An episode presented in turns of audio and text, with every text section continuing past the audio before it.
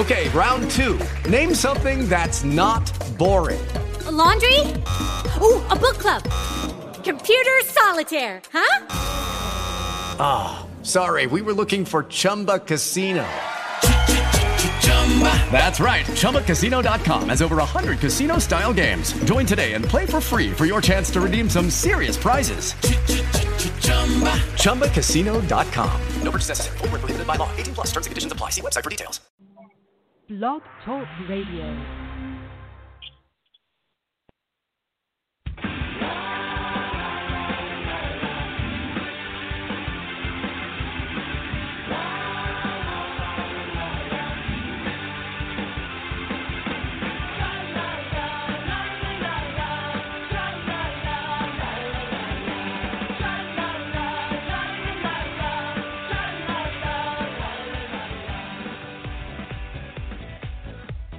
Welcome to the Left of Straight Show with your host, Scott Fullerton, as we discuss everything under the rainbow sun, from LGBT issues to foodies, entertainment to books. Join us as we talk to some of the most interesting leaders and celebrity LGBT guests and allies on the internet. So grab a cocktail, it's always happy hour somewhere, and enjoy the show. Now, here's your host, Scott Fullerton.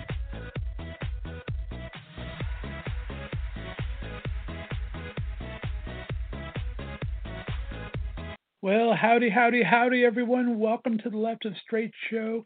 It is Friday, July 10th, 2020. I am your host, Scott Fullerton, and I hope you had a great week and are ready for even better weekend ahead, my friends.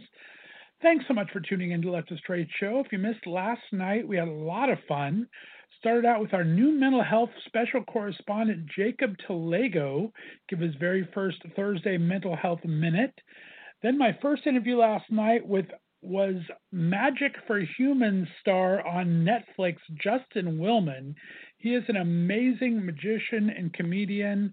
His magic is just out of this world. If you haven't seen the first three seasons of Magic for Humans on Netflix, binge it this weekend. You can thank me later. And then we finished up with author Britt East with his book, A Gay Man's Guide to Life and great tips in there that he created went out last week. So it was a great show. If you missed it, be sure to check it out. You can go to your favorite podcast distributor like Apple Podcast, Google Podcast, iHeartRadio, and Spotify. Download the episode, listen to it. If you liked it, please give it a five star review. That way, more people can find us. And then just hit the click a little subscribe button up there and you'll know when anytime we have a new show posted, and you can decide if it's any of the interviews you want to listen to or not. In just a little bit tonight, we're going to bring the fit, the funny, and the fabulous with Jake Dean Taylor, our special correspondent in fitness, starting it off with some great breathing techniques while working out. Then our buddy Tyler Mead from New York City, a fantastic comic. He also produces some great podcasts.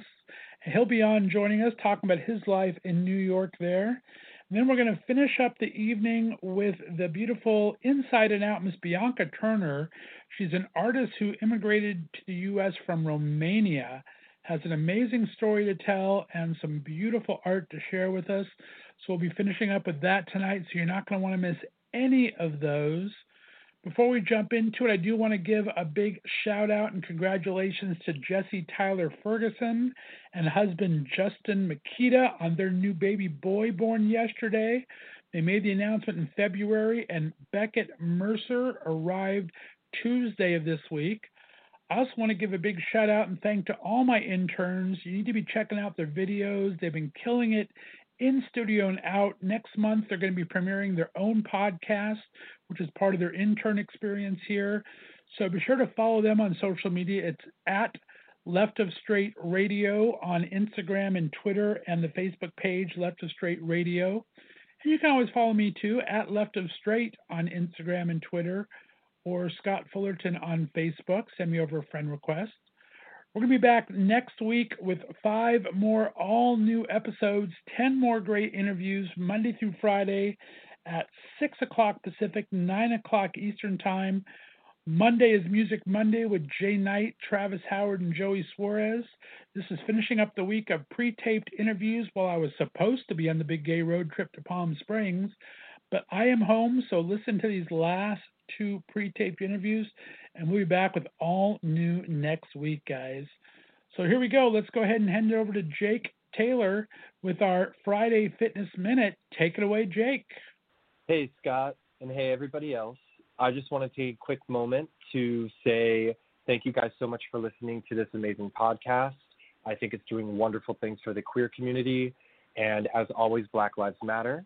Um, clearly, this whole COVID thing is getting everybody a little bit riled up, especially here in my city of LA. And I wanted to go ahead and take an opportunity today to discuss breath work and why it's so important in exercise and even further, so important in de escalating your anxiety. Now, typically, breath work is used in meditation or in yoga, but a lot of people don't know that breath work is also used in resistance training and strength training as well. Now, there's a really, really great warm up or cool down that you can use before or after you exercise to lower your heart and activate your parasympathetic nervous system, which is essentially the system put into place to keep your adrenal levels down, keep everything down so that you feel calm and your heart rate stays at a uh, functional speed and at a, at a good speed, right? Because when we feel anxious, our heartbeat will like race and we'll feel hot, we'll get sweaty. All these really adverse things are going to happen. But the really awesome thing is by incorporating this breath work that we call crocodile breathing, we are really able to micromanage our body in a way that I'm not sure a lot of people understand. So let's go ahead and get into it. So, crocodile breathing is the idea of taking four deep breaths in. I'm sorry, breathing in for a count of four, holding that breath for a count of two, exhaling that count of breath for eight counts. So you breathe in through your nose, and as you're doing that, you count to four. Then once you hit four, you hold your breath for two, and then you exhale for eight. You want to do this for about a minute to two minutes. And what this is going to do is this is going to manually override your body. So your body's going into all these different little panic attacks or you know sweat attacks or whatever. Your heart's racing you're feeling a little bit dizzy or feeling like you can't focus. You are literally forcing your body to stop to think and to calm down. And it's really cool. It's like hitting the reset button on a robot. Now this is super super super important because not only is anxiety very taxing on the body physically but also mentally and emotionally as well you know, you go through an anxiety attack, you're thinking about COVID, you're thinking about protests and police or, you know, whatever you're thinking about, and you feel like you're so out of control. And really honing in with this crocodile breathing really helps you to take a step back, sit down, and refocus your thoughts and feel like you're more in control. So you can do this before a workout, especially if you're feeling really anxious and you feel like you don't know what you can do. And then furthermore, after you've done this really amazing workout, your heart rate's up, you're feeling sweaty, you might even feel a little bit nauseous because we've lost a little bit being out of the gym for so long. You can incorporate this crocodile breathing at the end to lower your heart rate, get your body back down to a normal temperature, and get you ready for the rest of the day, whether it's working from home, taking care of your kids, kissing your partner, going out on that cute date with that cute boy who you saw last week and you're like, oh my God, you're so cute. And he was like, you too. And you didn't realize that you guys had a thing for each other. That guy, yeah. Okay, so that's crocodile breathing, and we talked a little bit, a little bit, excuse me, about anxiety. Okay. Now I'm going to go ahead and I want to incorporate how important breathing is into resistance training and strength training by giving you a circuit and talking about the breathing that goes along with it. Okay. So we've got four exercises that we're going to do in the circuit. Okay. The first exercise is a walkout. That's when you go into a squat position and then walk your hands out so that you're in a tall plank position as if you're ready to do a push up. Okay. Now, the breath count for that to make it the optimal breathing is you want to breathe in as you go down into a squat. As you walk out, you want to exhale. When you're at that push up position, you want to inhale. And then as you press back into the squat, you want to exhale. And then as you step up, you want to inhale again. That's optimal. That's going to get you the most amount of oxygen going to your muscles that allow them to contract and fire like we want. Okay. The second exercise is going to be a push up into a downward dog position. Okay. So you're going to push up. You're going to do a push up. So you drop to the floor. When you're doing that, you want to inhale. And as you press back up, you exhale. So now you're in a tall plank position. Then what you want to do is press your butt up to the air, push your head to the ground, and you want to do that crocodile breathing of four, hold for two, exhale for eight. You want to do that three times, and then you want to go back into the push up, and you want to do um, inhale on the way down, exhale on the way up. And you want to do that about so 12 walkouts, 12 push up into downward dogs, okay?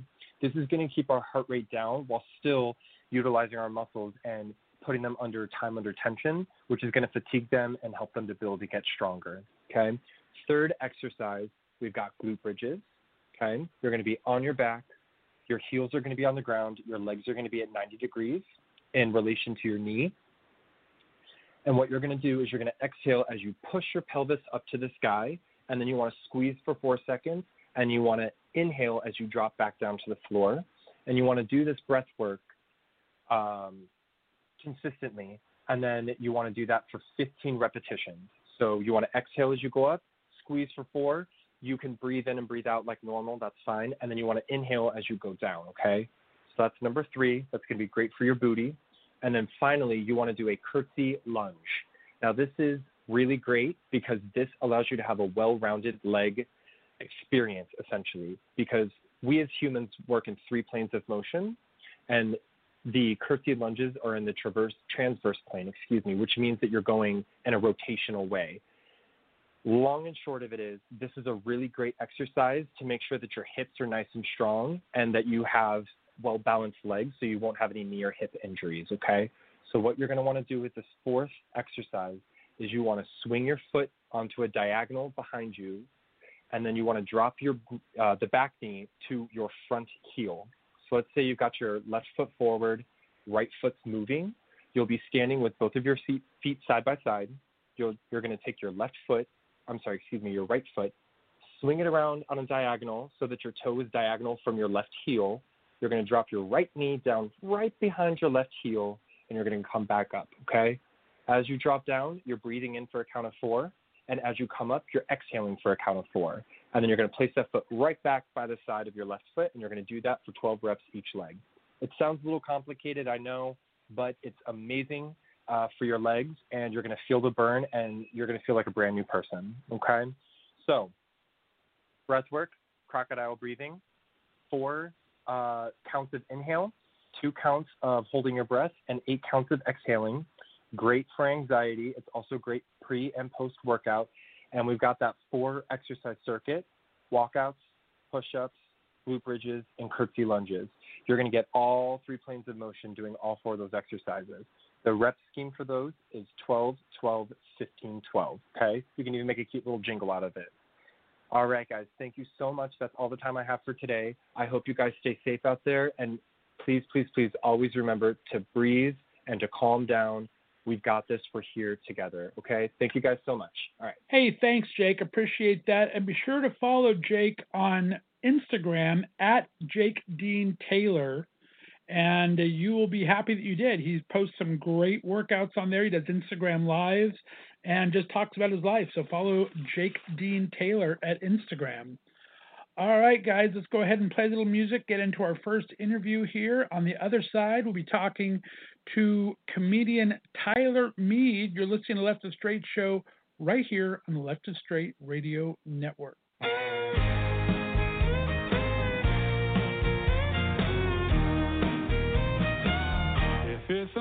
Minute to midnight and your bestie's trying to call it a night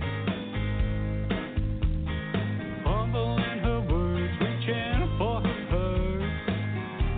let me clear something up. This ain't no fairy tale play.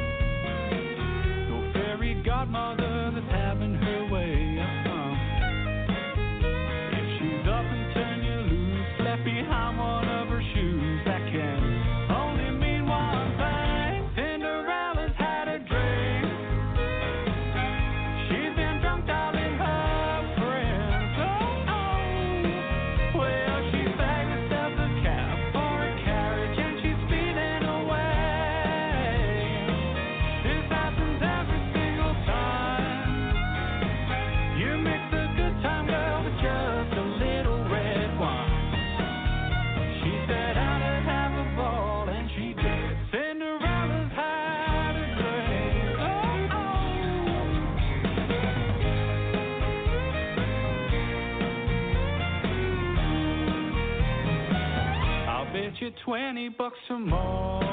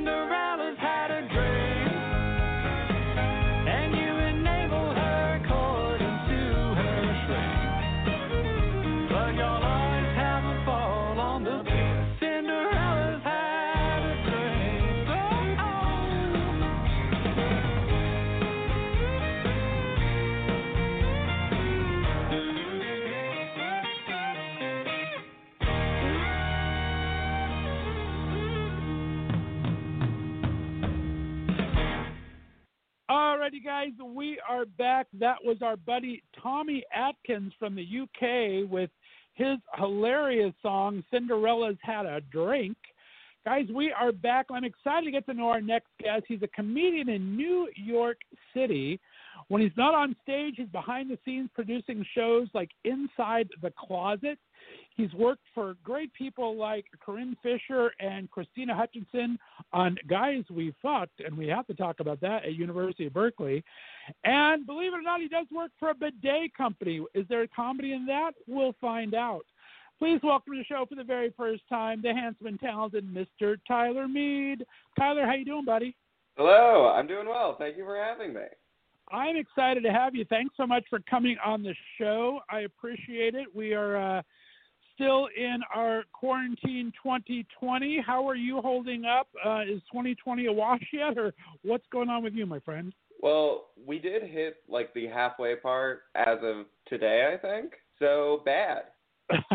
right, right. Just judging by the vast majority of the year, not great. Uh, a lot of people, myself included, really thought this was going to be their year, and then the year had other plans. Yeah, kind of strange when that sucks you in the face like that. Well, Oh, New yeah. Yorker, and you've kind of traveled around as of I. I consider myself a vagabond, and you've been through school and working and things. You've been from like California, New Orleans, New York. I've been kind of all those places.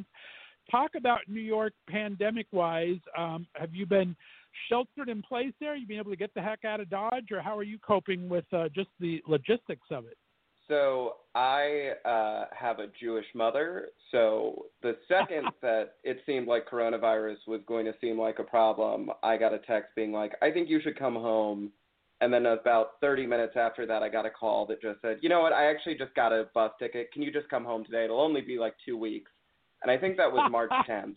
So I've Oh, been boy. back home in the suburbs of DC in Maryland for quite some time now, and uh, I don't know what New York is like anymore. I've only heard stories and seen very upsetting Instagram photos. There you go. I love it.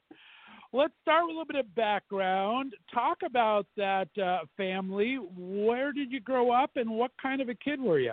So I, I am from an actual Real Housewives town. So I grew up like born and raised in Potomac, Maryland, which is, uh, to put it plainly, a cultural wasteland. And then to make things better, uh, both my parents are lawyers, And then, as it turns out, my two older brothers both ended up being lawyers, and I ended up being the gay, uh, artsy one in the family. So you can imagine how that goes. I bet that went over very, very well. Oh my goodness, I love every bit of that. Well, talk about that. When uh, uh, we we're finishing up Pride Month this last month here, when did you come out to yourself, and when did you kind of first find your LGBTQ community? Oh, that's actually a fun question. I don't think I've ever actually gotten to tell this story, just because people assume that I've been gay my whole life. I guess so. I kind of like figured it out right after my senior year of high school, just because I had like a confusing experience where I know a lot of gay men like really relate to some sort of pop diva, and like that's kind of their awakening, where it's like, oh my god, it's like Britney or Madonna or Lady Gaga, and for me it was like Tegan and Sara and Amy Winehouse. So it's like I think I might be gay, but like a lesbian. Um, and then I realized, no, I like dudes too. So it was just a slow process. And then in college, through funny enough, doing our college newspaper was where I first started to like hang out with gay people, but it was mostly women. So again, not really throwing out the lesbian idea entirely just yet. oh, I love that. That is so cool. nice. Well, talk about the early years. I mean, you were. Uh, I had my intern kind of grill you on interview notes here, telling me about a tennis career. Are we a tennis star? And you did get to play with some a couple interesting people. Talk about your career as a tennis pro.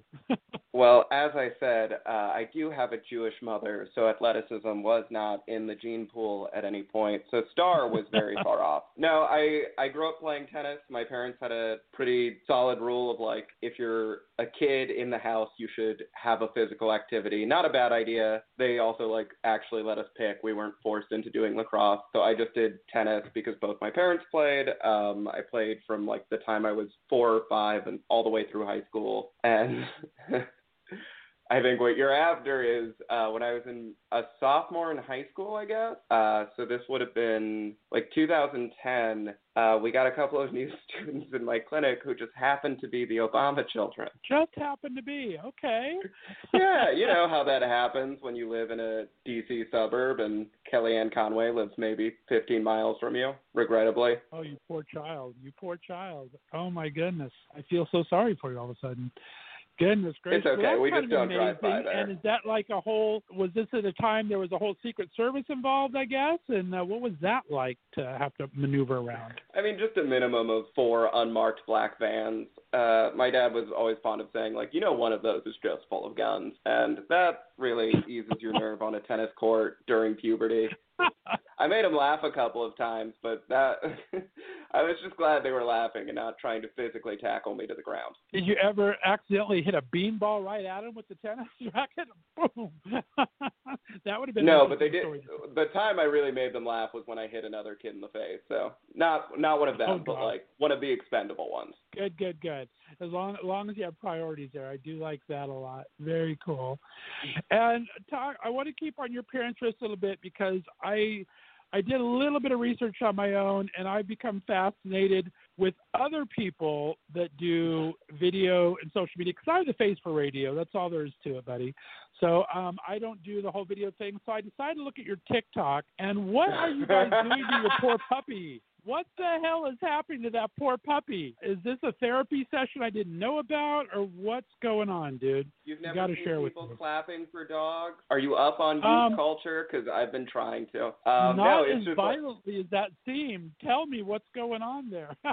you, you gather around your dog and you clap, and most dogs get excited and feel like they've done something great. And our dog uh, had a mild panic attack and walked away. I love it. I mean, it looks like your dog has kind of a dependency issue as well. Uh, from Oh, very things much I'm so. seeing on the post. How did that come about? What are you doing to this poor puppy, and where did you get this? Oh, puppy? it is not what I did. Uh, it's my parents' dog, and my mother has made sure that the dog only loves her, uh, mainly through bribery and food and poisoning her against us. Oh my goodness, I love this. So much fun. I just want to spend a week with your family. We got to quarantine. Trust invite me, me no, over. you don't.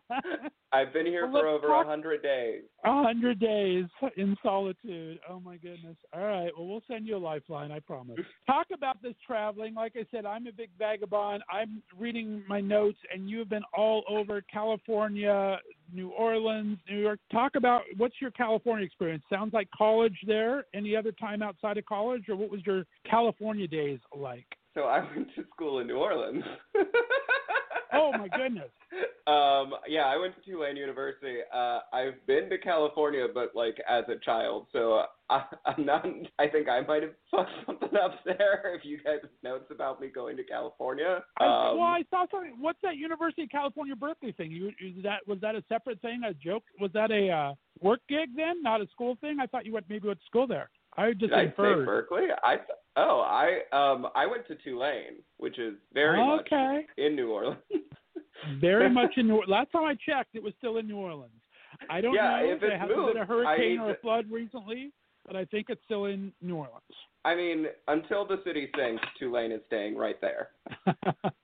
Yeah, we got Nice. a lot of Well, speeches about- about... that during my undergrad experience about uh like you know the city is actively sinking into the sea and if you kids don't do something about it, we are just fucked. And it was kind of confusing because I was a liberal arts major and I don't know. I there's nothing in Kant that was going to help with this. nice. I love it. That's great. Just uh, put it on put it on the art students to save the city. I like that. Yeah, no very, kidding. Very cool. Talk about your um your experience there. What's New Orleans like? It's the one place in the South I've not been. Actually, I've not been to a lot of places in the South, but I've been all over the other 42 states, but not the South.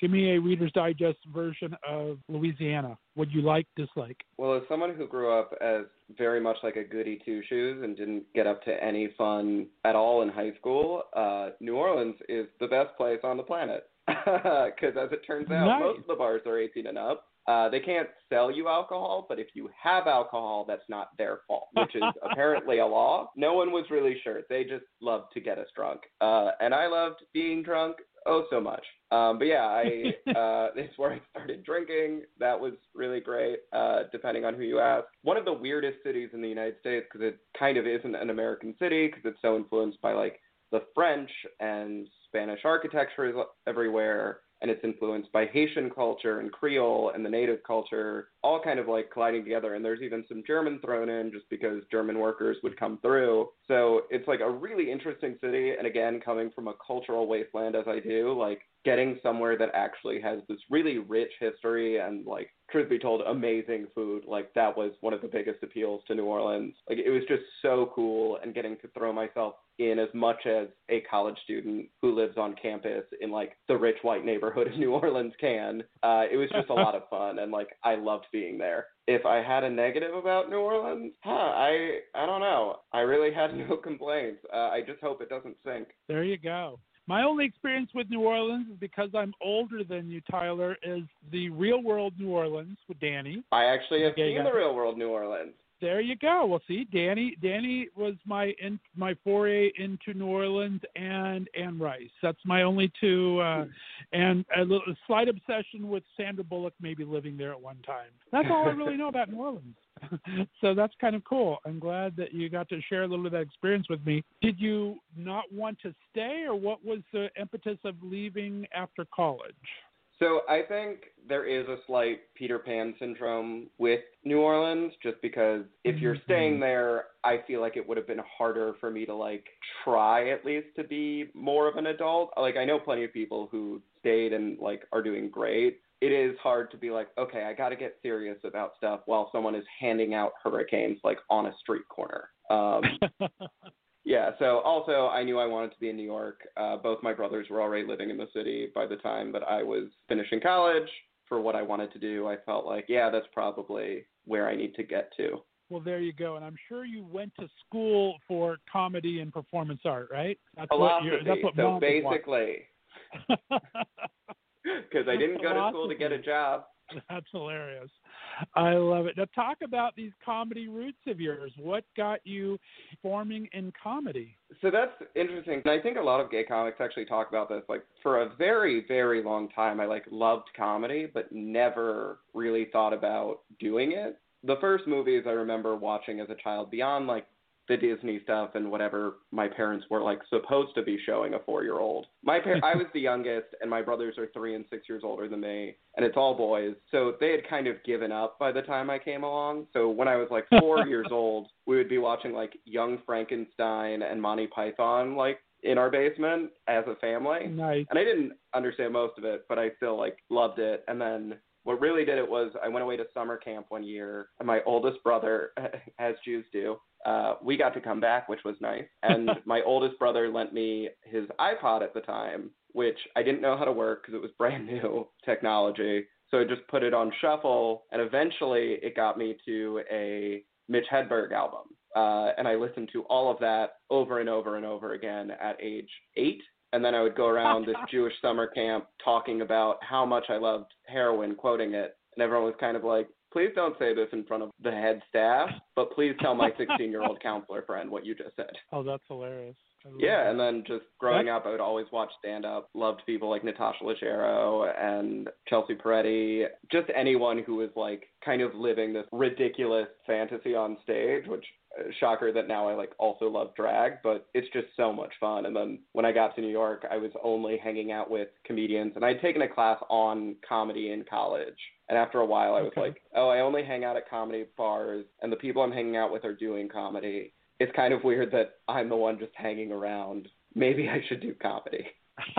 so did you always go to that step of wanting to be on stage, or did you think at first maybe you'd be a comedy writer? What do you think you got your writing chops for your material? So that actually comes from uh, my journalism background. Funny enough, I always did entertainment stuff. Uh, I worked on my high school paper, and then when I got to college, I had this great editor, this guy named Charles Bramesco. He lives in Brooklyn, and he's a huge film critic. I'm super jealous of everything he does. But um, we had this weekly anonymous column called "The Airing of Grievances," where you just like wrote about a complaint about something on campus, kind of. And it was like a chance to try and be funny. And as a freshman, I was like, oh, that's so cool. I wish I could do that. And then my editor was basically like, well, no one agreed to do it, so you are going to do that this week. And I started writing that all the time. And like, it was lucky that I had watched so much stand up and like watched so much TV because I knew basic stuff, kind of set up punchline and like rule of threes, like basic joke structure stuff. And then my senior year, I took a class called Women in Comedy that really got into like joke structure and like breaking down how to write material. And then just like being around comedy as much, it just kind of all at once pushed me away from like, well, you're writing all these jokes. You want to get a writing job for television. No one's going to just read a script that you give them because who cares? I might as well be like, well, if I can write the shit, I can say it on stage. So that's kind of what it was. It was just like, well, I keep writing shit that no one will read, so I'll just yell it at them. So, though, what was your first experience on stage? Where did you first perform, and what was that like? So there are kind of two instances on this case because there was the class I took in college where, as our final, we had to do stand up, and somehow I agreed to do 10 minutes of awful material to a room full of drunk college kids who would laugh at anything. And that does not count because if you did well at your first time doing stand up, that's not real. It might as well have been like a dream. And then I went to New York and I asked a comic who I had I'd gone to her show every week. Amazing comedian Lillian Devane. She used to do the show Hush Money in the East Village with Mayron Kagani, and it was my favorite show to go to. And one day I very sheepishly like DM'd her because she was always nice to me at the show. I was just like, "What? Where's an open mic?" And she was like, "Oh, you sweet poor creature. Uh, go to Alligator Lounge." And if anyone is listening and wants to go to their first open mic, first of all, don't. And second of all, especially don't go to Alligator Lounge. Um, it's like a horrible, not like the worst. Like I got the a couple of chuckles, but just like so clearly, no one in there knew who I was. Was not going to listen to what I had to say, and it was also awful, like awful, awful material.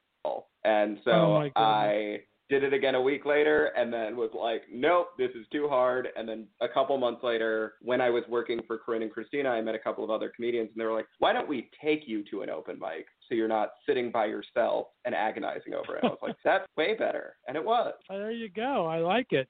It's safe to travel in numbers. Very. And what was your first set that you feel kind of killed it that you were most proud of? Ooh, first, uh, I don't know. Um, it wasn't like an exact moment, I guess. Basically, like on the one year anniversary of me doing comedy, I went to the bar I do most of my open mics at. Uh, it's called the Creek and the Cave in Long Island City. It's a wonderful establishment where me and a bunch of other wannabe comics hang out in a basement and get drunk together. I don't know, something just kind of like clicked where I was on stage and I was really comfortable and I was like working with the audience and at an open mic, the audience is very much in quotes because it's just the other comics who are pissed off that you're on stage and they're not because they have to wait their turn. And I don't know, something just clicked. Like I was walking around, I was talking to most of the people there. Like I could sit down and have a conversation with anyone else. Oh, I'm kind of in it now. Like people actually will listen to me. I think part. I think a big part of it is just sticking around long enough that like people understand that you're not going to quit after three tries, and they can actually take you seriously because you're going to be around. So they might as well like get used to it. Right, right. Do you have any type of a tone or a point of view that your comedy kind of stems from, or is it just all situational, whatever is in your life at the time? I mean, my comedy is definitely painted in like broad strokes by being Jewish and being gay and coming from a pretty intense type A family. I like to laugh at stuff you're not supposed to. I've already made one Holocaust joke on your nice show that I hope I don't get yelled at for again. I will remind people that I am Jewish. I cannot say it enough. It turns out I do say it way too much because I've had friends tell me so. I don't know. There's something. There's always been something very funny to me about like mean women. So Joan Rivers, Katherine Ryan, Natasha Leggero, like anyone who can like take that very pointed tone and like go after someone, but so well that like it makes everyone laugh. Like that's what I love. I want to find like the rudest thing you can say that you still get away with without getting hit because that's how I got through high school, making comments that were funny enough that I didn't get hit in the face. So I don't know. I think I mean part of it is definitely leaning in on the gay thing and playing with that expectation the audience has of like, ooh, a bitchy gay guy, and it's like, oh, don't worry, I'm much worse than bitchy. I like it. I love that. I can't wait to come see you. Talk about your uh, meeting with Colleen and how your high class comedy came together. Oh, Colleen Genevieve, my uh, comedy wife. Um, so we actually met while working at the same event. We worked for an event called Guys We Fest, which is Corinne Fisher and Krystyna Hutchinson's philanthropy event. They threw it uh, for their podcast, Guys We Fucked, uh, and we were both assigned to the same booth handing out raffle tickets. She was actually one of the comics I was talking about who was like, we should go to a mic together one day. And at the time, she lived in Rhode Island and we like really hit it off and we traded phone numbers. And this was in like August of 2018 and in December after not hearing from her at all I get a text being like hey babe like I'm moving to New York right now. Like let's be best friends. And it was like oh, okay and then uh, I had only been doing comedy for like three months. She'd been doing it for two years. We kept going, uh, and eventually, like, I actually felt comfortable enough doing stand up that we were like, you know what, fuck it. Like, everyone else started a rinky dink little show. Let's have the best rinky dink little show. Uh, and we've gotten to do it a grand total of three times. And then Corona hit and uh, really fucked that for us. God. One day, high class comedy will return, and when it does, come to S&S Bar. And how do you guys? Um, what is the show exactly? Do you guys each do your own sets? Do you kind of play off each other? Is it a duo thing, or what are you guys doing? So we are like very much. I like to think classic comedy people, if that makes sense. Like neither of us are very alt. Like we get up and we tell jokes. Um, Right. And then what's nice is we have this really like almost Nichols and May. Real, oh, that is the most self-aggrandizing thing I've ever said. But we have a really good dynamic as friends. I tend to, pun intended, play the straight man a little bit and Colleen kind of is very capable of hamming up like the kind of messy fun persona. And together it like really works. She brings my energy way up. She brings the audience's energy way up. And I am good at throwing in a little like zinger and playing off it and so we have a lot of fun when we host together because it's just off the cuff. We kind of we obviously prepare. We don't want to be too like flying by the wheel of our seats. For the most part if we're just chatting on stage it is just us chatting. And then we'll each do a set. We take a lot of pride in the lineup that we do cast. It was pointed out to me that we are yet to have a straight white guy perform at our show which i think is very funny and also was not intentional. One day we will even let a straight white man perform on our show and when that day comes, we will be canceled. But I don't know. It's Jimmy, just a lot of Jimmy fun. Jimmy Kimmel that shit and just keep try and present one and just right on the time. Just Jimmy Jimmy Kimmel the shit out of that thing. And we're gonna have finally our first straight white comedian. Oh sorry, we ran out of time. Damn it. very, very cool. I like that. Talk about how um this gig came about with Inside the Closet. Matteo Lane, Emma Willmann, both hilarious in and of their own right. I've been a huge Teo. I just wanted to take me around Italy and feed me all day long. But uh, tell me how this gig came about. I graduated college in 2017 in like May. Uh, moved home for a few months because that's what you do when you studied philosophy. and after a little while, I was not so much asked but told that I would be working at uh, my dad's law firm because he thought that was a good way to get me interested in applying to law school. And it really backfired because I just told everyone in his office that he was hitting me. and yeah, they still aren't sure what's the truth, and I will not clear it up. I Um, I started getting really into podcasts while this was going on because I needed some sort of escape from my own family. And I kind of stumbled across Emma Matteo's podcast, which at the time had only done like three or four episodes, maybe. And I had remember seeing Matteo on Girl Code my freshman year of college and being like, huh, I had never been able to name a gay comedian at the time. Like, I just didn't know any. I'd never really seen one on TV. And I was like, that's cool. And then I saw something about him and the podcast, and I was like, oh my God, I remember that guy. And I looked Emma up, and she is one of the best joke writers I've ever seen. Like, I every time I've gone to see her live, I'm just dying because she's so funny and so good at like really getting a punchline in that like always kills. They they had done a podcast episode where they were kind of talking about like sex stuff as uh, they tend to do. And Emma had a very specific question, which was um, when you have an erection, how do you pee? Because isn't all of the cum blocking the pee? And there was kind of like a short conversation where it was like, what the fuck are you talking about? And then it kind of came out that she was like, well, when a guy is hard, doesn't isn't it because his dick is full of cum?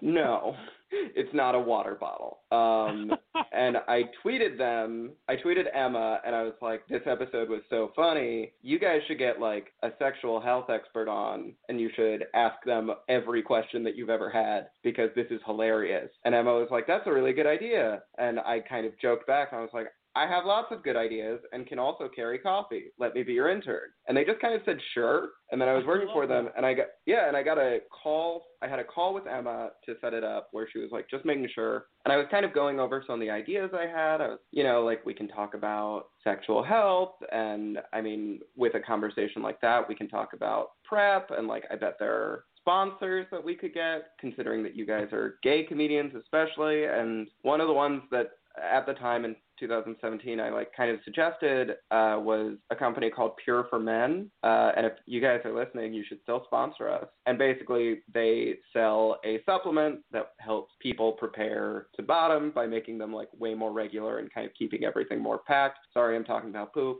I don't know how to explain it. And we were talking on the phone about this, and I was like, I bet if we, yeah, I was like, I bet if we reach out, they would do something because at the time they were sending a bottle to like any drag queen who so much as mentioned the name. Sounded a little distracted on the phone. She's like, you know, Tyler, I have to say, like, I looked this up and I'm I'm mostly seeing hardcore porn. I was like, I'm sorry, what? Like, what did you type? And she's like, you said pure anal, and I was like, no, pure for men.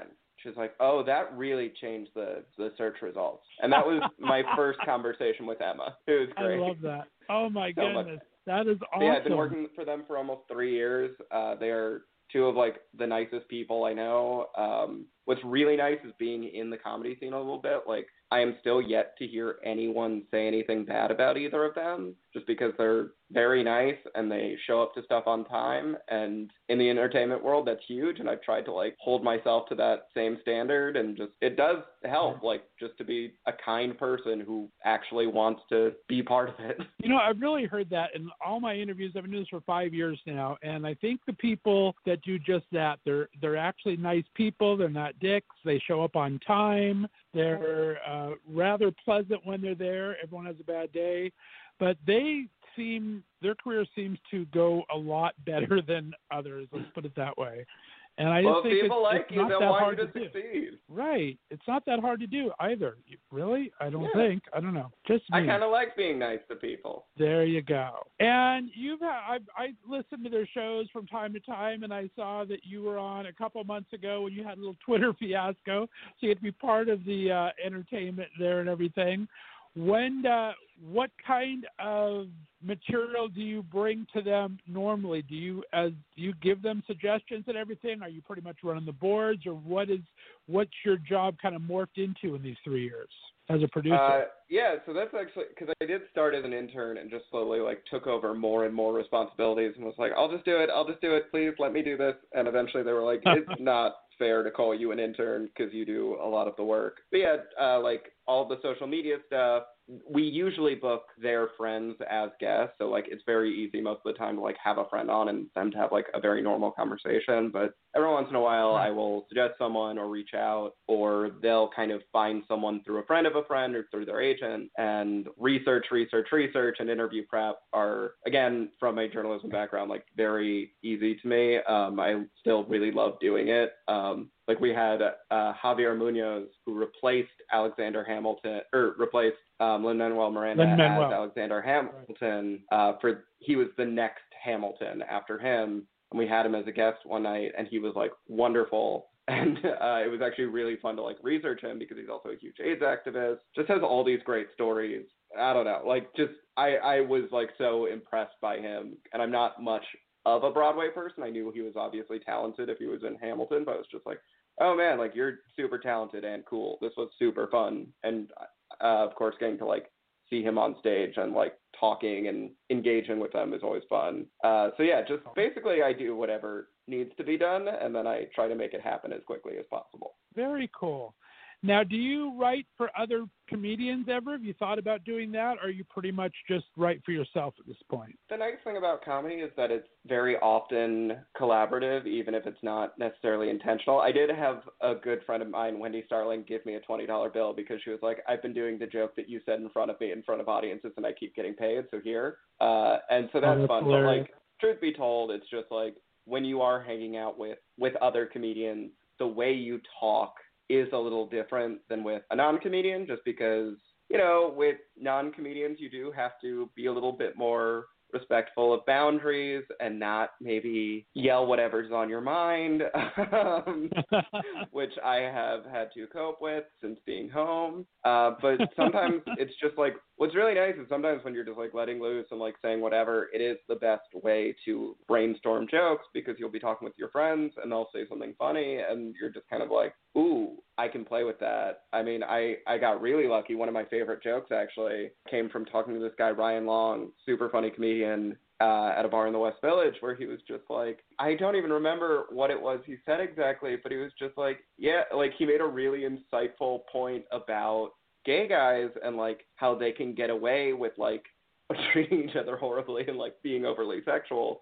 And it's like when you guys do it, it's like empowering and great. And when straight dudes do it, uh, we're monsters because it, it's a different power dynamic, men and women. I understand, but I was like, that's really funny. Can I like steal that? And he's like, well, I sure as shit can't say it on stage. So yeah, buddy. Hilarious. Very, very cool. Well, what's your hopes to get back um, when we get to get out there again? Do you like to travel, or do you like to do you like being based in New York City? Because there's so much opportunity just in New York alone. Do you have a goal to ever kind of get out there and take your comedy on the road? Or you and Colleen want to do a road trip yourself? That would be like the dream. I so when COVID hit, I have been doing comedy for a little over like a year and a half, maybe not even. So I am still like very new in the world of comedy, uh, and this has definitely set me like that's the thing. My two year anniversary is coming up in August. So I'm just kind of like I don't know if this counts as two years, but um, I mean, yeah, I, I would love to go wherever they'll have me. Uh, but first, I think I should uh, get some better jokes. Oh, you think? Uh, okay. I don't know. I don't know. We'll see. Well, I, Yeah. I'm enjoying talking about this. I, I have to talk just about working at a bidet company because I didn't even know they installed bidets anymore. So talk Oh, to yeah. me how this job even came about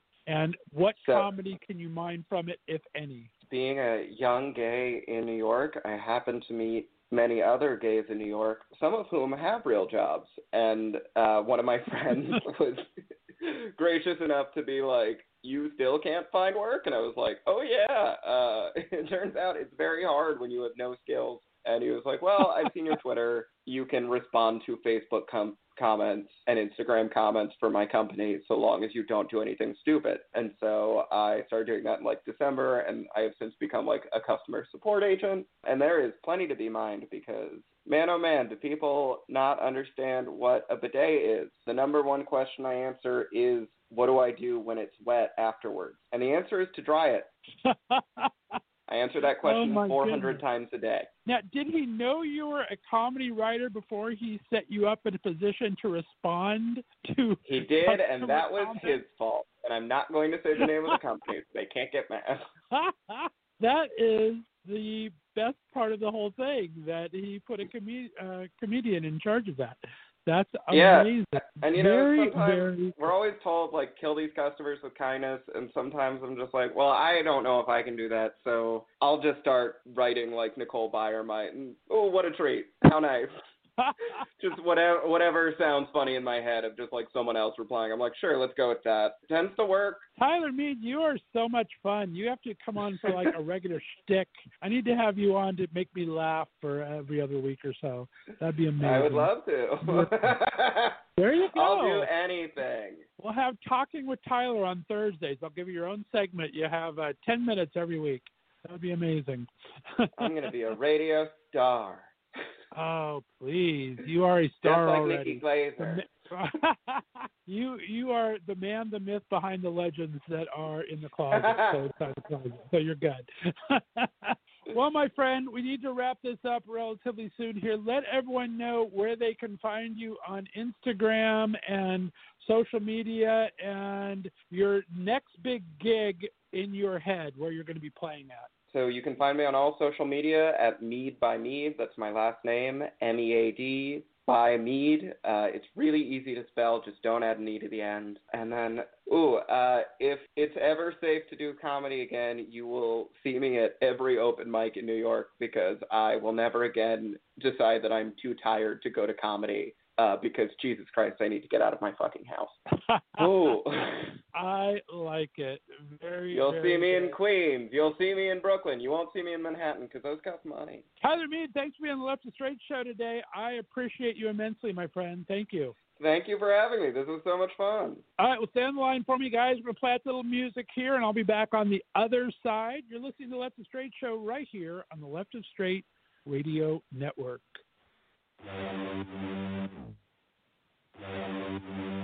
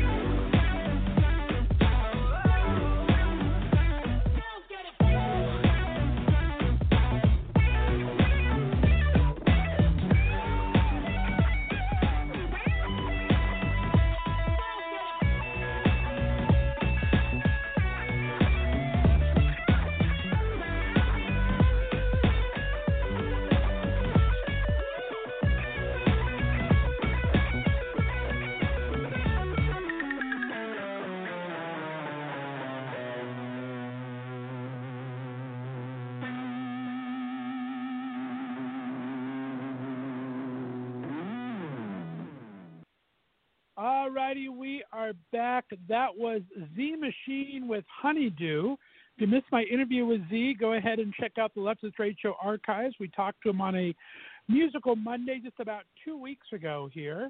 Guys, I'm so excited to have my next guest on. In a world right now that needs as much color and inspiration as we can get, this LA based artist Bianca Turner is making a mark as a maverick of abstract color and soothing inspiration. Originally from Romania, the self taught and internationally featured artist has been steadily rising up to the top of the art scene. She's currently in Los Angeles, and her work's been featured in prestigious expositions around Europe and Asia and major publications such as British Vogue and London Lux. Currently riding the Corona wave with all of us, please welcome the internationally recognized artist and local Los Angelino, Miss Bianca Turner. Bianca, how are you?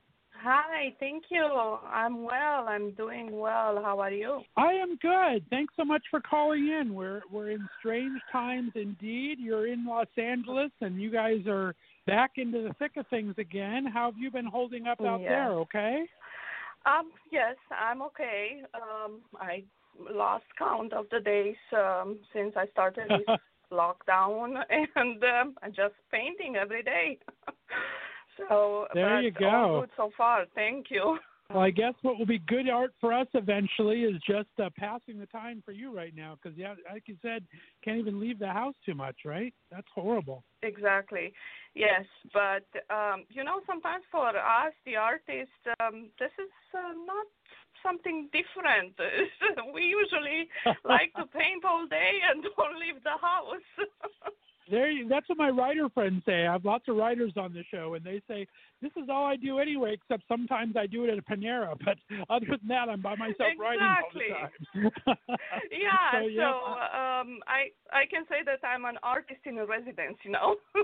There you go. There you go. I like it. A nice little title. Oh, fantastic. Well, let's start with a little personal back history. Talk to me about growing up in Romania and what was your influence there and what kind of a kid were you back there? Uh, well, I was a very good kid. I mean, uh, growing up in Romania, it was tough because I grew up uh, during the communist regime. So if you were Mm. not a good kid, you were going to jail. so Oh, I didn't right. have uh, I didn't have the choice of not being a good kid. So I didn't have the freedom of speech, um, of being allowed to think, of knowing who I am or who I was, um, or whom I wanted to be. Everything from how I talked, dressed, had my hair done, what I ate, um, Mm. because we didn't really much, we didn't have much food. Um, when to sleep, when to read, what to read, what not to read, and Wow. and so on was under the strict, strict supervision of the Communist Party. So I can say that I grew up in a sort of a jail until I was 18 years old. Then um, in my high school, we started the anti-communist revolution, which took the streets of my city, Timișoara, which is the second biggest city in Romania, and it spread out throughout the entire Eastern Europe, um to the entire Eastern European bloc. So not only to the entire Romania, but to the entire Eastern European bloc. So I can say that I'm very proud that at least I did something good in my youth. Oh, you Um, should be proud. That's amazing. Yeah, so it was a bloody revolution, though. So only in Romania was a bloody revolution. The rest of the um, communist countries was a velvet revolution. And seeing how people in my country were fighting for a better life but were killed by the communist regime left painful memories in my mind. Um, Sure. and I will never forget those memories.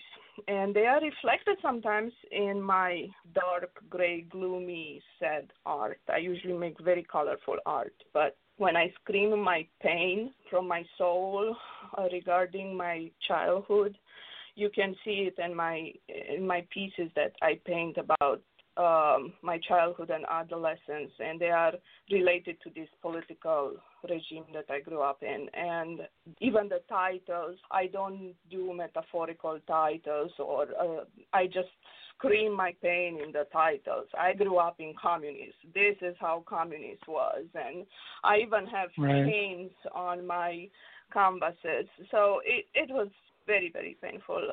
Um, uh, my grandfather was in a communist jail. I never met him. He died there. So it it it was just Hmm. extremely painful. Oh, I imagine. Goodness, I'm so glad you were able to escape that.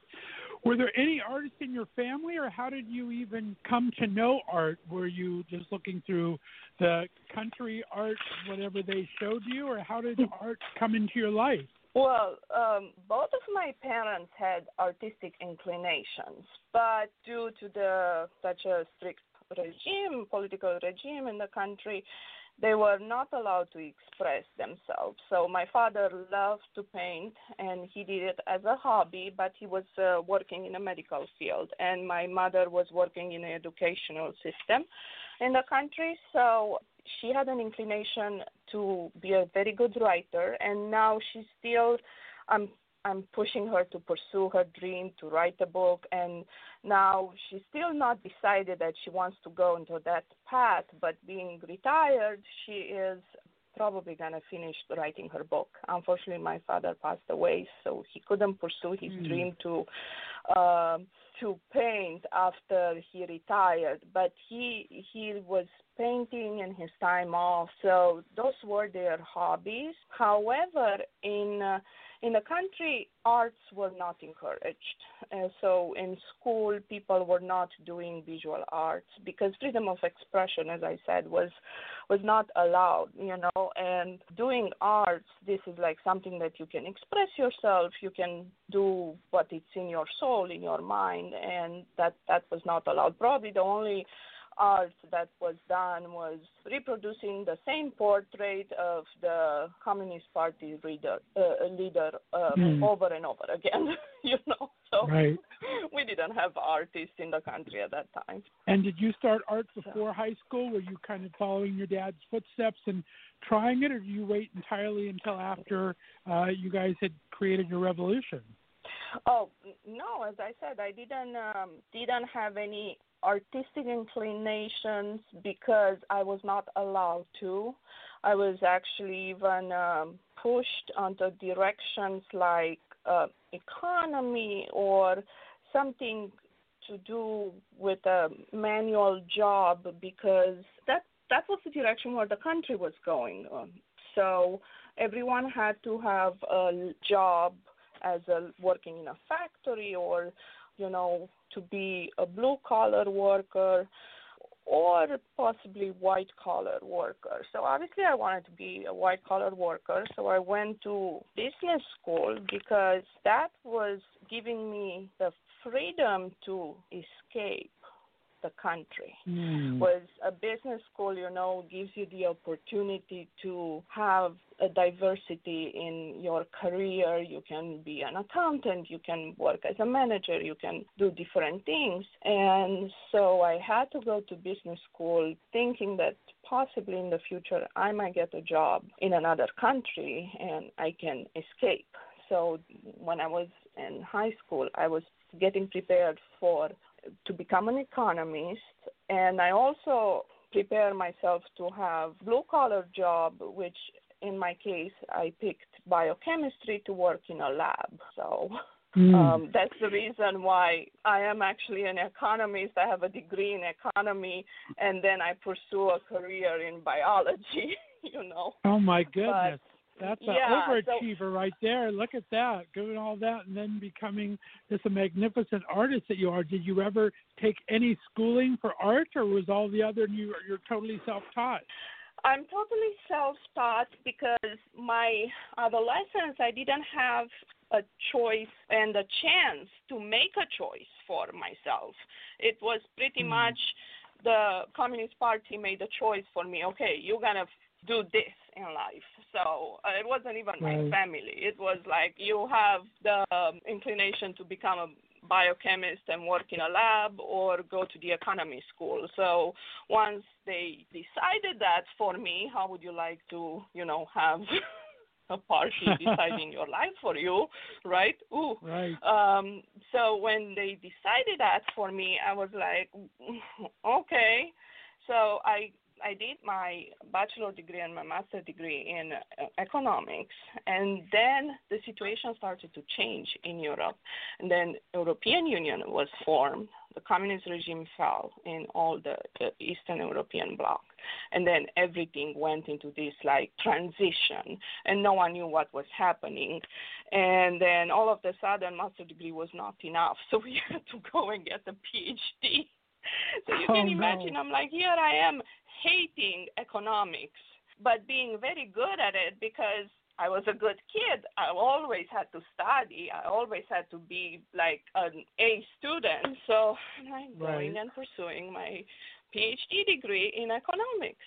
And um, then I started in Romania and I graduated here. And after that, I was like, I'm not happy with business school. I'm not happy with a career working for corporate America. Let me go and continue my biochemistry studies. And I ended up doing marine biology and oceanography here.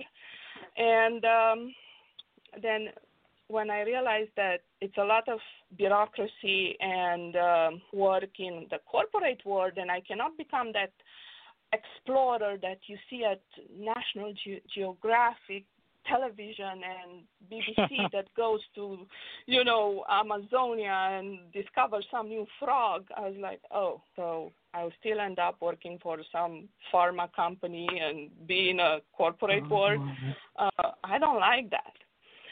And uh, it was too late in my life to go and take art school classes. I wasn't even thinking about art. I was just doing art as a hobby. That was my way of relaxing. You know, some people go and do yoga and Pilates and they meditate and they try to do different forms of, you know, working out and finding something to relax them. And I didn't even realize that this was my form of meditation. And although I didn't have a lot of free time because I was going, I was always going to school. For so many years in my life, I went to school and I was working Right. also. But in my free time, even was an hour a day, I was always painting.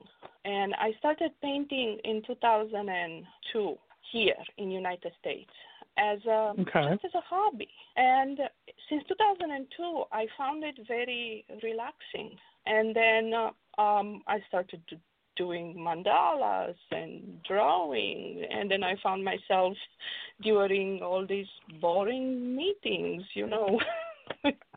you have to talk about all this Right. boring economics and stuff and well it's not fun Right, to well, most about people are firing doodling people. stick figures. You were making art.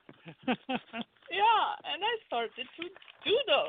And I was just looking yesterday in one of my notebooks from the time when I was working. I shouldn't mention the company in case they would hear me. But uh, in one of the meetings, I was writing, This meeting is pointless.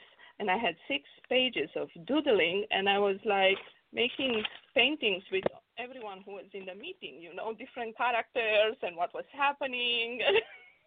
it Oh, was that's actually more amazing. like a cartoon, you know. right?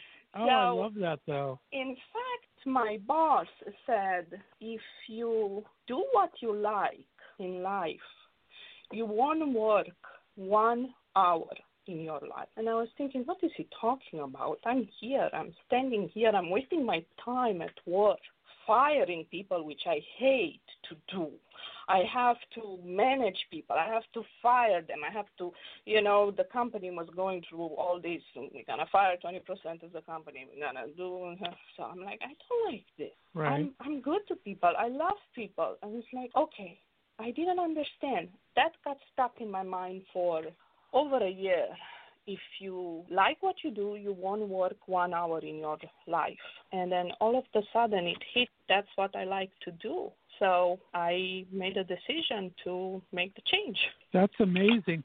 Do you think do you think it took you so long because you were so ingrained of your Romanian lifestyle where you had to do all this that even though you were in the US you didn't feel free to do something you loved? You still kind of felt that pressure to do what was expected? Why do you think you didn't break away earlier? You are absolutely right. Uh, part of me was that responsibility that was instilled with in me. Um, Marx words were constantly coming in my mind. The work makes a person to be noble, and I was like, uh, just going to work nine to five is going to make me be a noble person. And I realized, no, right now I'm working 24 hours a day. Well, of course I sleep, but I'm saying like what I give out from my soul, it's 20, 24 hours of work. I, I'm fully giving out a hundred percent of my soul to this job as an artist versus Right. When I was working in a corporate America, I couldn't. My soul, my passion was not there. I was barely giving 75% of me to that work, and I was trying, but I couldn't give more because my passion was not there. I was going to work eight, ten hours, 16 hours Right. a day sometimes, but I was not there, you know. Um, is that expression, be here now? I was never there. So it's like, Gotcha. No, no, this communist slogan is not going to work for me. And I said, I Right. have to change it. And I think about what's better for me to waste my life and everything for this paycheck that comes every two weeks or to risk and take the risk and see if I can make it. And um, I said, I have to take the risk There you go. And, I love um, that. You know, um, then I had a very, very hard year in 2000. And, between 2011 and 2014, I lost my father, my grandparents, and in the same time, I have to say that those were the people that maybe would have not understood me taking this risk. They were always like, you know, you have to be responsible, you have to be. So once I lost them, I was very, um, you know, depressed. I was going through mourning. I was going through Right. um, a, a lot of depression and normal trauma that someone goes through when you lose so many people in a, in a family. But in the same time, after I went through this mourning time, I felt like liberated because I said, okay, now I I will just do what I want to do in life, you know. and Good for you. and uh, I a boss helped me. He said, Bianca, you don't like doing what you are doing. Why don't you pursue art and just make it? And um, I was like, wow, if even my boss tells me that. I was like, okay. So I took a leave of absence with his approval, and um, still wanted to be sure that I can go back to something in case I'm I'm not gonna make it, in case it's not gonna happen. So um, I was lucky because I was uh, so much thinking about something positive happening to me and wanted to make it into this project. And all of a sudden in 2016, I got invited to an international exhibition that was um, happening in London. And um, I said, okay, I'm just going to go. I went there, and from there, all the doors started to open to me. Oh, that that's amazing. In 2016, yeah. Wow, that's a relatively short time, and I love now. I kind of understand you're very connected to nature in a lot of your work and everything. And I guess that's that marine biology or biology degree that kind of in the background there. You can kind of see it going into your work. Do you feel some of your past life influences your work now? Yes, absolutely. Uh, both marine biology and sometimes even the business world economy influences my work, but mostly economy, uh, mostly nature and marine biology. When diving uh, in the water, you find so much peace down there, but in the same time, um, you kind of feel that you dive into the human mind and you can explore a lot. And I don't know if you- did you ever dive in the water? I have, yes, deep, uh-huh. deep. Definitely. So it's it's so it's so peaceful um, Right. there, right? It's just so it's like a different world, and those memories from down there in the ocean it always come back to me in a beautiful way. And i uh, i started to paint a lot about the ocean and with a lot of blues. And blue is very calming color. And also from the economic point of view i realized that hey you know this uh, painting sells very well so um, you read later that in fact uh, everything with water and ocean sells very well. Those are the number one paintings that usually sell. From landscape category, for example, ocean sells the best. And uh, I love nature a lot. So the colors in California, what's not to love? I mean, True, always very the, true. col- the the light and the colors were amazing. That's why in in Europe only Provence has this type of light that we have here in California. So that's why such good art was done in the past in uh, Provence in France. And uh, Right. the best light in the world for filming, for everything, it's here. That's why we have the uh, movie industry here. Please. So. Uh, And talk about how would you describe your style and process of art? Well, um, I would say that my style is lyrical abstractionist with strong influences from the color field art movement. But I also use a balance between abstract with uh, figurative when I do natural environments and portraits. So when I do landscapes or flowers, or then I mix those two, like abstract with figurative, and the rest of the time it's lyrical abstractionism with a lot, a lot of colors. And the Hmm. two main elements that you can find in my art is colors and light. I play a lot with light, but the way how I use the light on my canvases is making it with different textures from glitter. So um Yeah, I love that glitter I- aspect. That's amazing. I think I'm the glitter girl. So everything has glitter around me. Sometimes even my dog has glitter on her. Tends to get everywhere, that's for sure. Yeah, I was just reading yesterday uh, um, connotation between coronavirus and an artist who uses glitter. If you have nine people painting and one of them paints with glitter, how many will have glitter on them? So that's how coronavirus was explained to the artist. So it's like, yeah, actually more than nine. Even the dog has glitter. That's a great analogy. I love that. Oh, that's Yeah, very funny.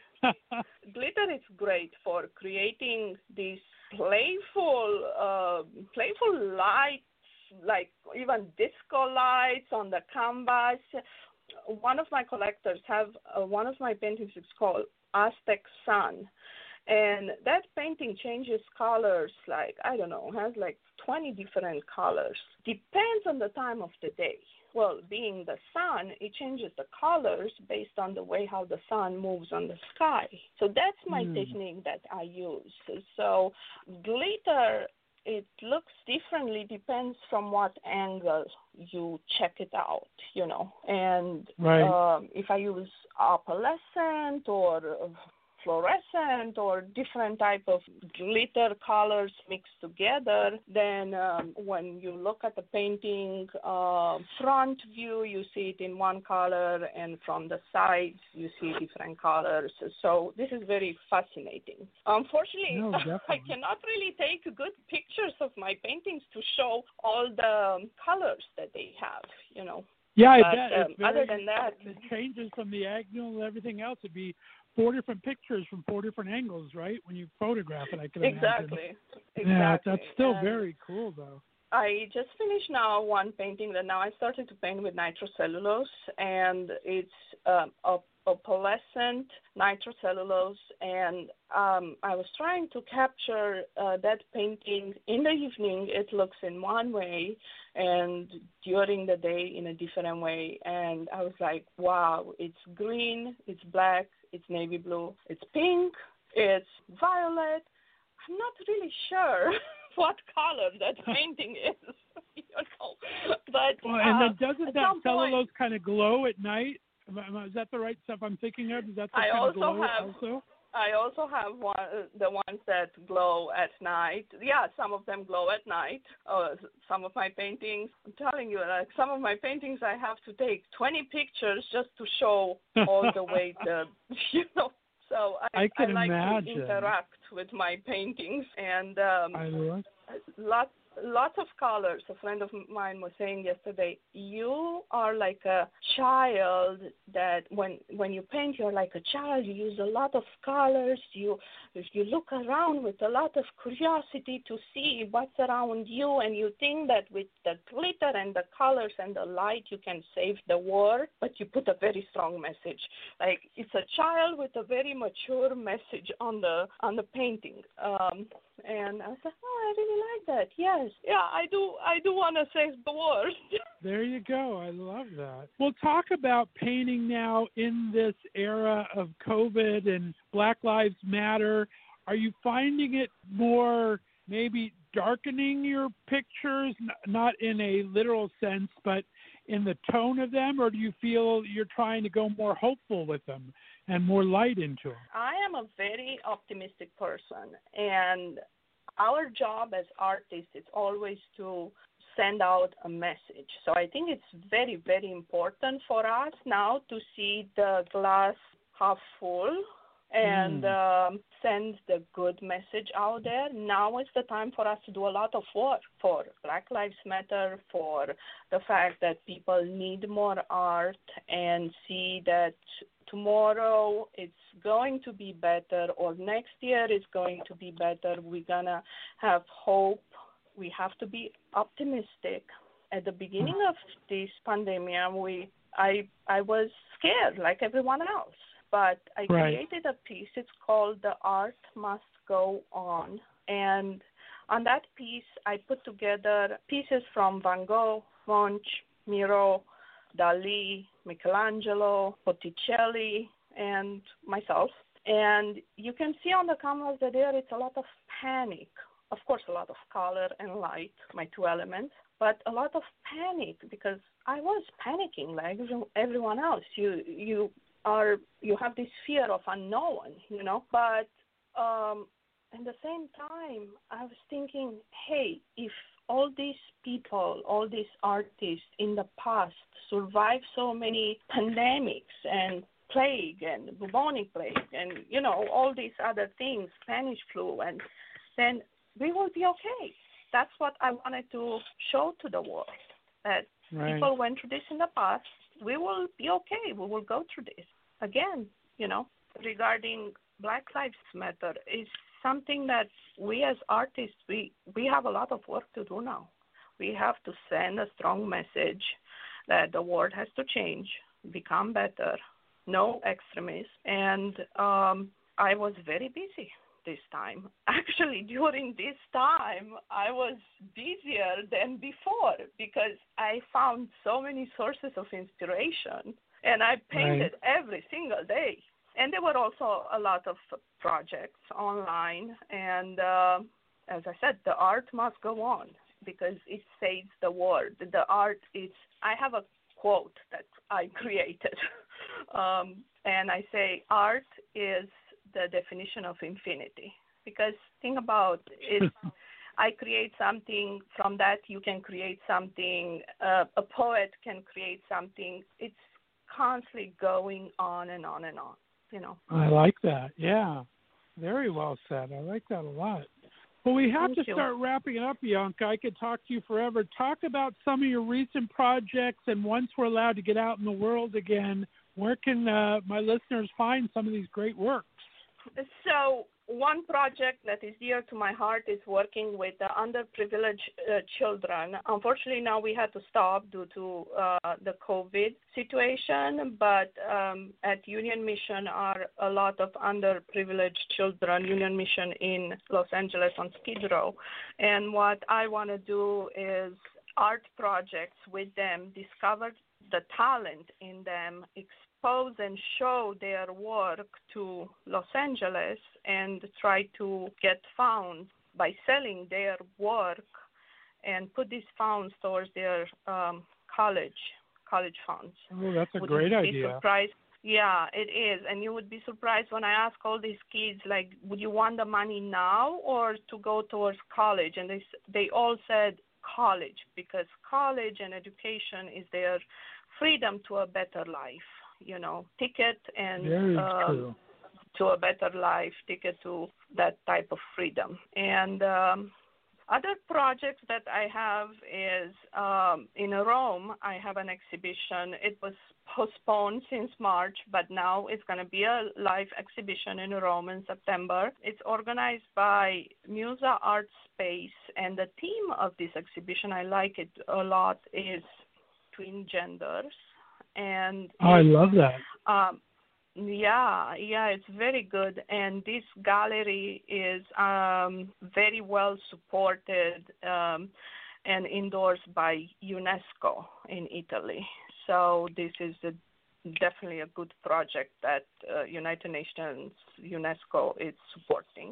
Um, I participate at the International Festival of Street Art for first time in my life. I'm very excited in my city in Romania, in Timișoara, and my works already started to be projected very big on the buildings there because Timișoara is the European cultural capital of European Union in uh, 2021. So that's exciting Nice. because now people can see my works are big on the buildings, and probably next year I will just uh, travel there to participate to a few cultural events. And That's in fantastic. 2022, I will have a solo exhibition in New York. So that's something that I'm starting to prepare for it because I will have to fill a whole entire gallery with my works, and the gallery is in Manhattan, very well positioned. So a lot of projects, and I post everything online. I have a website, biancaturner.com, um, but I'm very, very active with all of my projects on Instagram at Bianca Turner Art and on Facebook at Bianca Turner Art. And people can contact me via email, info at biancaturner.com. I would like to be involved in as many charity projects, um, donations of art for foundations. People can contact me. I work with um, different charity events here, Ashes of Hope, Heaven Heals for domestic violence, uh, all type of foundations where I can help teach artistry for underprivileged people, children, anything. Please contact me. With all my heart, I will come and um, offer my support or my paintings. That is wonderful. And your website is lovely. Twisted Martinis is my favorite so far, I think. I love that uh, painting. I think it's amazing. So much great Thank work you. out there. Like I said, your use of color is just fantastic. You're already just killing it in the award season. The Leonardo da Vinci uh, Universal Artist of the Year, Woman Art Award from the Musa International Art Space in Madrid. So you are on a roll, my friend. I'm so excited you were able to take the time to call in today. Thank you so much. Thank you for this um, invitation. And I'm wishing you all the best. Well, back at you. You are welcome anytime. Anytime you have a new exhibition or need to get the word out about some projects for your kids or for anything, you uh, reach out and we'll have you back on, okay? Absolutely. Thank you. All right, stay on the line for me, Bianca. We're going to play out a little song here for you're listening to the Left of Str8 show right here on the Left of Str8 Radio Network. Give me all you have, but I'm still breathing.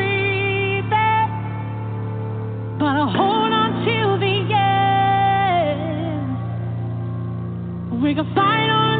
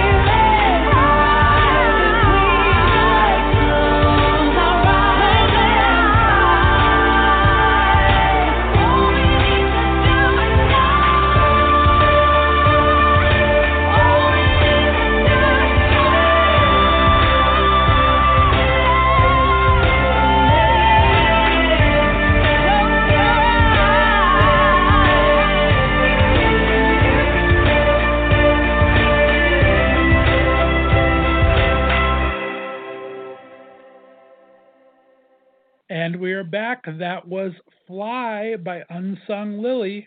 Alrighty, guys and gals, that does it for this week's Left of Str8 show. Thanks so much for tuning in. Big thanks to my guest today. Appreciate you, Jake Dean Taylor, our fabulous Friday fitness special correspondent. And thanks so much for coming on the show, comedian, funny man Tyler Mead, and amazing artist Bianca Turner. Again, we'll be here all next week, Monday through Friday, 6 o'clock Pacific, 9 o'clock Eastern Time, right here on the Left of Str8 Radio Network. Have a great weekend, everyone. Bye bye.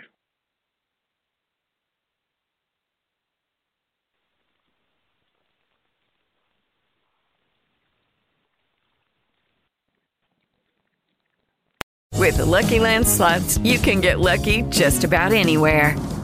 This is your captain speaking. Uh, we've got clear runway and the weather's fine, but we're just going to circle up here a while and uh, get lucky. No, no, nothing like that. It's just these cash prizes add up quick. So I suggest you sit back, keep your tray table upright, and start getting lucky. Play for free at LuckyLandSlots.com. Are you feeling lucky? No purchase necessary. Void where prohibited by law. 18 plus terms and conditions apply. See website for details. Spin your passion into a business with Shopify and break sales records with the world's best converting checkout. Let's hear that one more time. The world's best converting checkout. Shopify's legendary checkout makes it easier for customers to shop on your website, across social media, and everywhere in between. Now that's music to your ears. Any way you spin it, you can be a smash hit with Shopify. Start your dollar a month trial today at shopify.com slash records.